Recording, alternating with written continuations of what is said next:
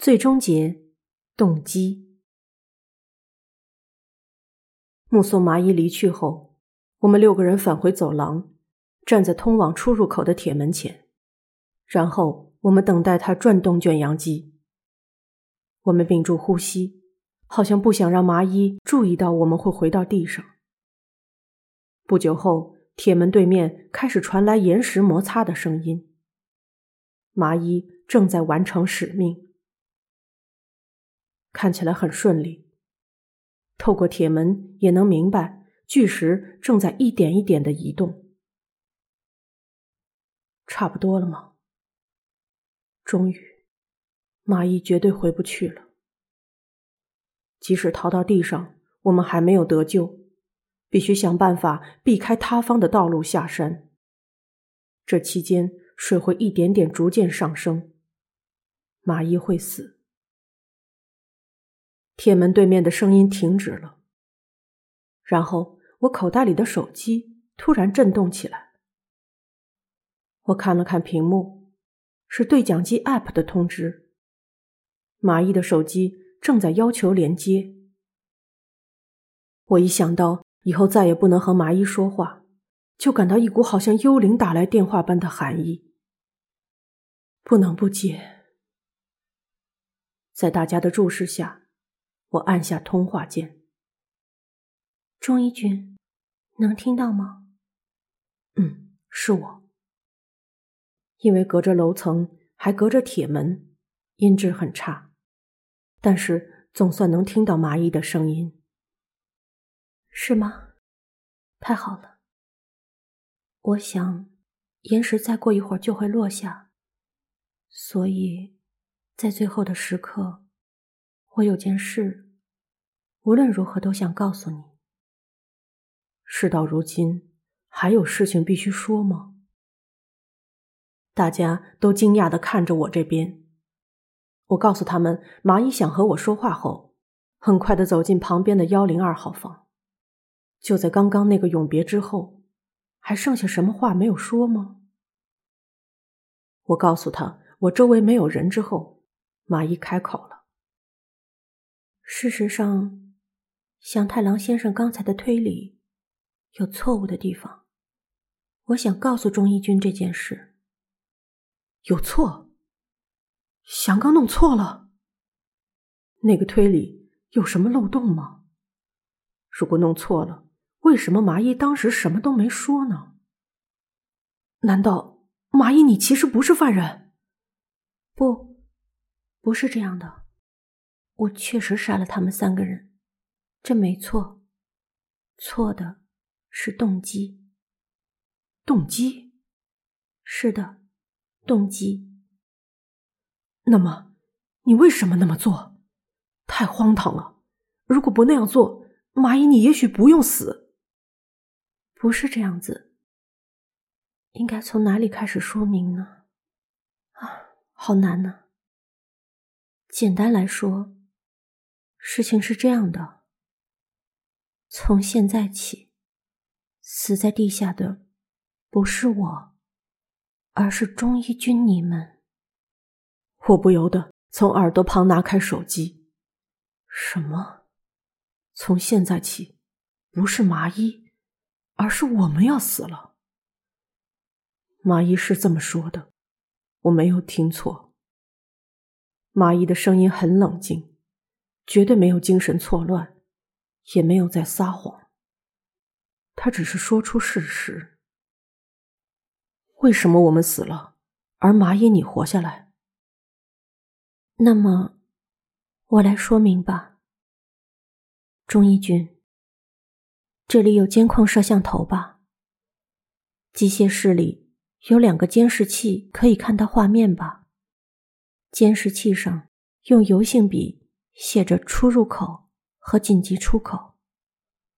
发生地震后，大家一起找六角扳手的时候，中医君你确认了监视器，就发现地上发生了塌方。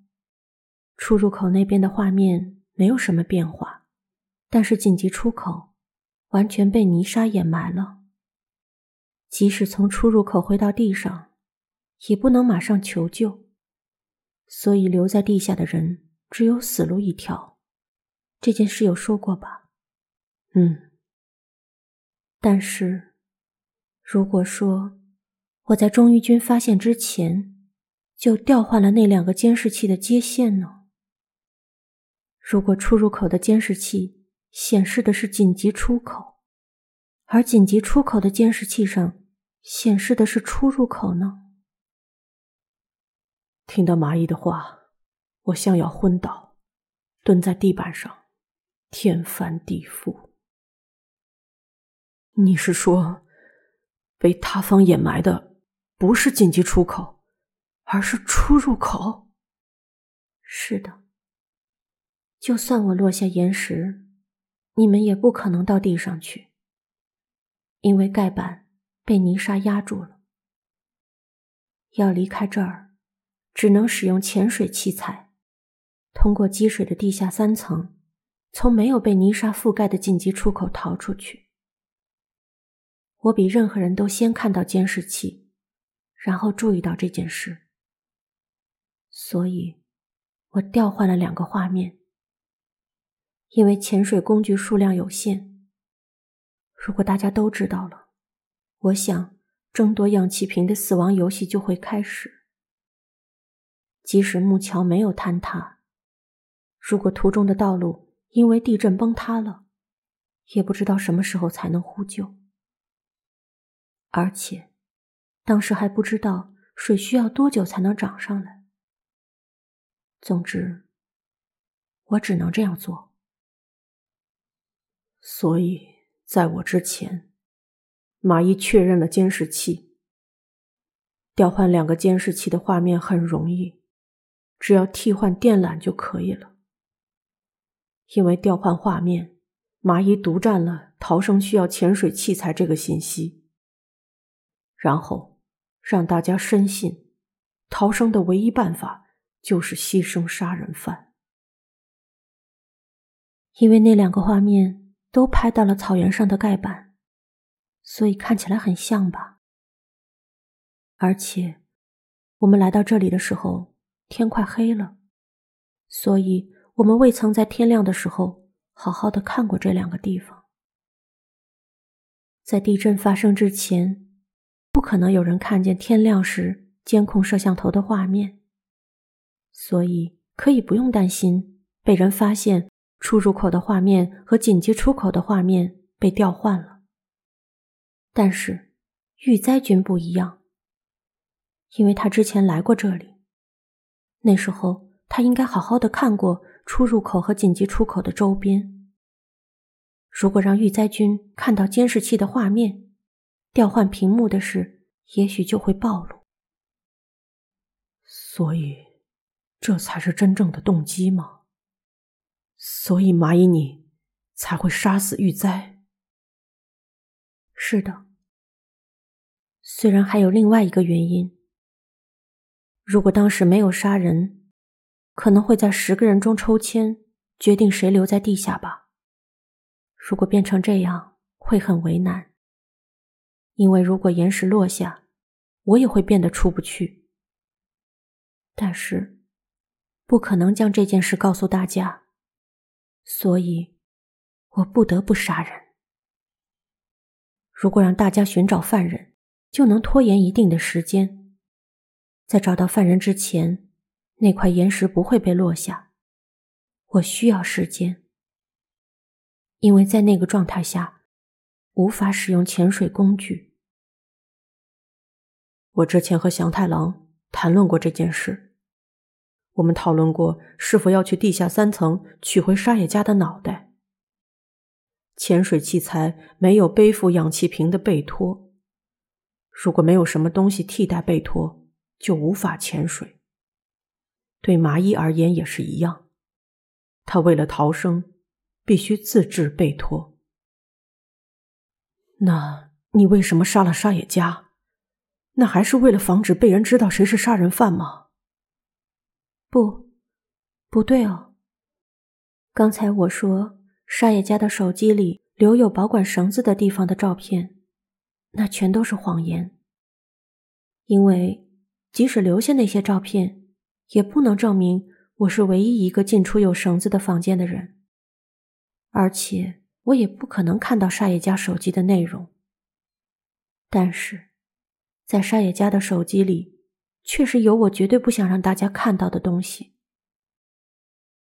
对了，钟一君，薯片事件之后，有一次大家聚在食堂里，你还记得当时沙野家说的话吗？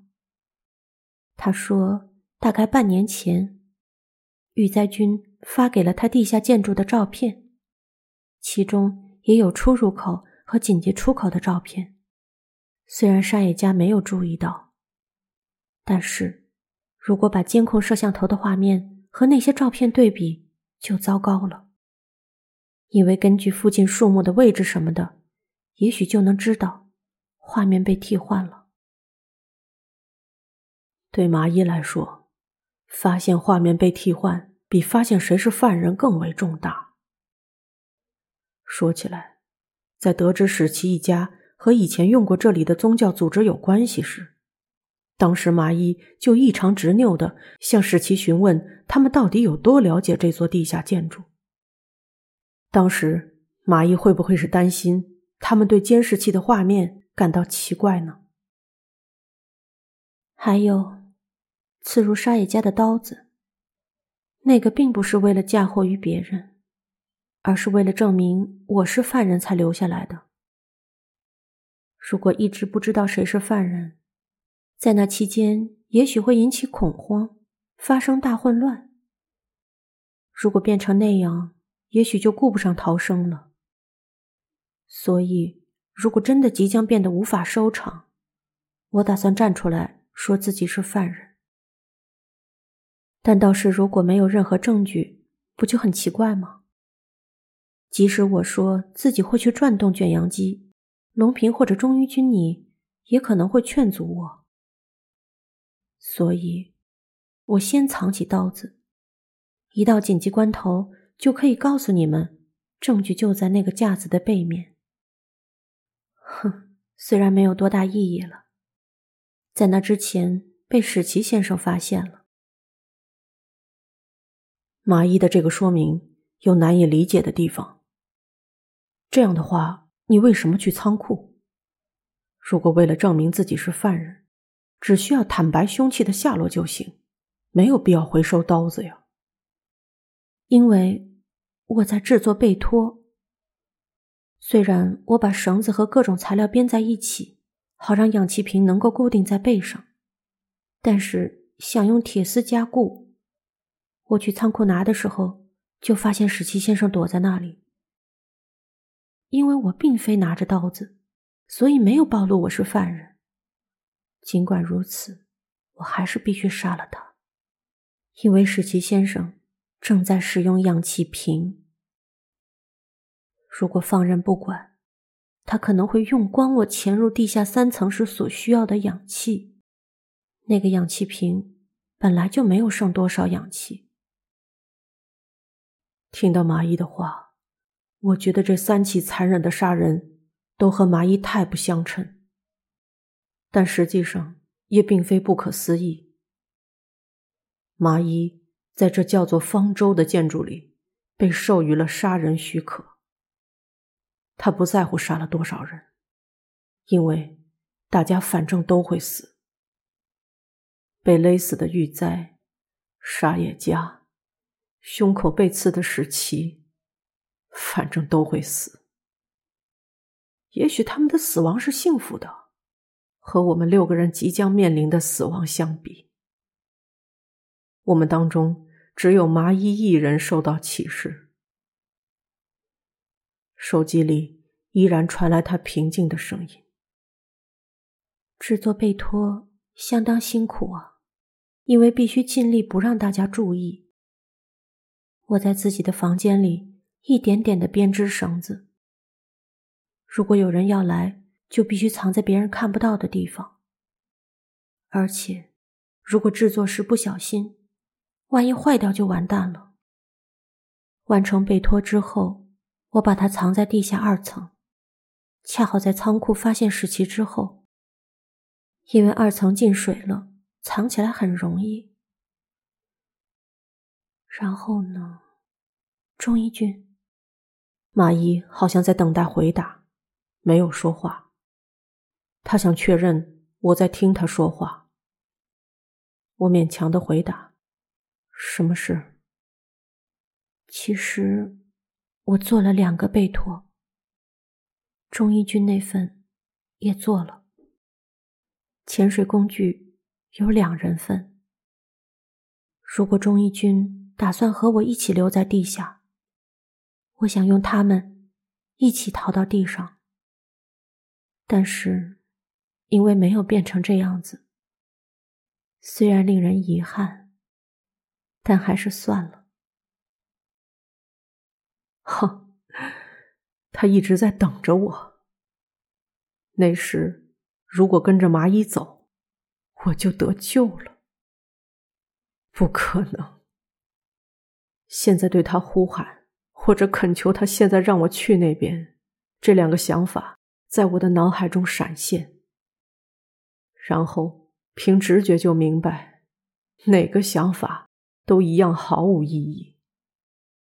这一次，我趴在地上，差点昏倒。从手机传来我刚才对麻衣说的话。那么，永别了。通话切断了。我像从岩壁上跌落的人一样，奄奄一息，躺在地上，困在这个地下，继续等待水渐渐上涨。然后我会死。不久后，传来了巨石落到地下二层的声音，震动大到让人以为是地震。但是，我感觉它离我很遥远。走廊上响起欢呼声，我知道，大家正沿着通道奔向地上。哼。不行的，绝对打不开盖板。就在这时，毫无征兆的，视线变得一片漆黑。时间限制到了，发电机停止运转。几秒钟后，远处传来五个人绝望的大喊。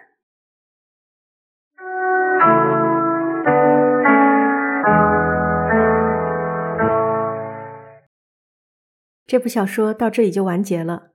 大家听到最后反转的时候，会不会也像我一样喊出“我去”这两个字？这个反转简直是太令人意外了。